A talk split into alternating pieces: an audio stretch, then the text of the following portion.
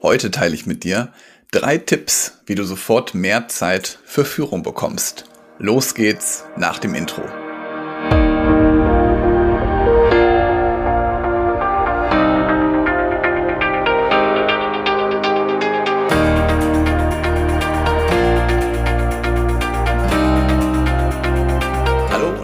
Willkommen zu einer neuen Podcast-Episode in meinem Podcast Führungskraft, dein Podcast für mehr Erfolg mit sozialem Verständnis und moderner Führung. Schön, dass du da bist, schön, dass du eingeschaltet hast. Falls wir uns vorher noch nicht hörten, ich bin Helge, Helge Schräder und in diesem Podcast teile ich mein erprobtes Leadership-Wissen, das den Menschen in den Fokus rückt.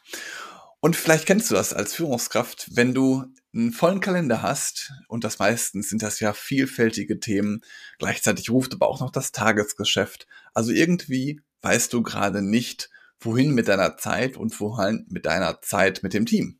Und ich gebe dir heute einfach mal drei praktische Tipps, die dir direkt mehr Zeit mit deinem Team verschaffen und wo du nochmal einen stärkeren Fokus auch auf deine Führung bekommst.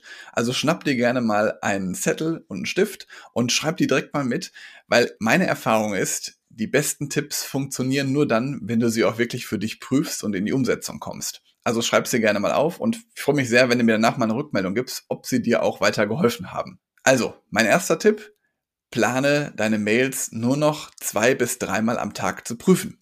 Das heißt, geh du wirklich nur noch zwei bis maximal dreimal in deinen Posteingang und ansonsten schließe wirklich dein Mail-Postfach. Das war für mich am Anfang total schwer, aber wenn du es einmal gemacht hast, wenn du nur noch morgens und beispielsweise kurz vor der Mittagspause und nur noch abends in deine Mails reingehst, dann wirst du merken, dass du weniger getrieben bist, direkt weniger Lärm um dich herum sozusagen, weil du bestimmst dann deine Aufgaben, was als nächstes ansteht und nicht dein E-Mail-Postfach. Also schalte dein E-Mail-Postfach direkt aus, wenn du deine ersten E-Mails bearbeitet hast am Morgen und dann gucke erst wieder zur Mittagspause oder abends rein. Der zweite Tipp für dich dass du wirklich mal hergehst in deinem Smartphone gleich und alle Push-Benachrichtigungen am Handy ausschaltest. Ständig vibriert irgendwo ein Smartphone, irgendwas reißt uns immer wieder aus der Fokusarbeit raus, egal ob es eine Nachrichtenticker ist, eine WhatsApp-Nachricht oder einfach eine private eingegangene E-Mail oder vielleicht, wenn du ein Diensthandy hast, kriegst du sogar auch noch dort E-Mails auf dein Handy. Das führt auch noch weiter zu einer Reizüberflutung. Also schaffe dir wirklich Ruhepole und schalte ganz konsequent die Push-Benachrichtigung aus. Dann kannst du entscheiden, wann du in welche App reingehst. Und du wirst vielleicht auch dann die eine oder andere App feststellen, die du gar nicht mehr benutzt und die du dann direkt von deinem Smartphone löschen kannst.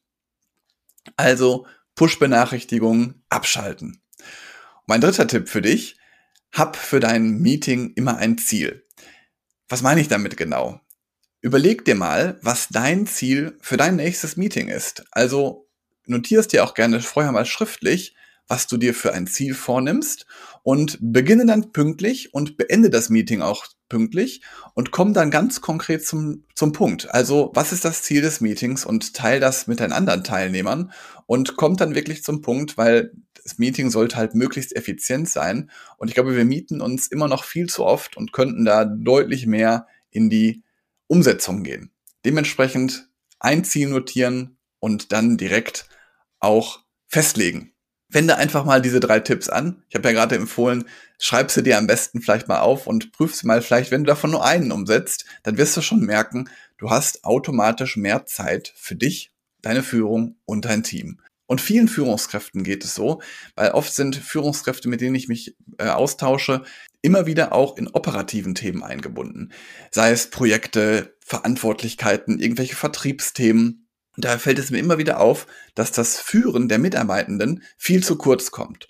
Und wenn du da mal ein paar individuelle Anregungen brauchst von mir, die, die bei dir wirklich auch funktionieren, dann melde dich gerne für ein kostenfreies Beratungsgespräch. Ich nehme mir dann mal Zeit und schaue, wie ich dich in deiner Situation am besten unterstützen kann. Jetzt wünsche ich dir einen wunderschönen Tag. Denk an das Abo des Podcastes. Die Bewertung freue ich mich natürlich ganz besonders drüber. Und wenn du jemanden hast, für den diese Tipps ebenfalls hilfreich sein könnten, dann teile diese Tipps gerne mit ihm. Und wir hören uns beim nächsten Mal. Bis bald. Ciao.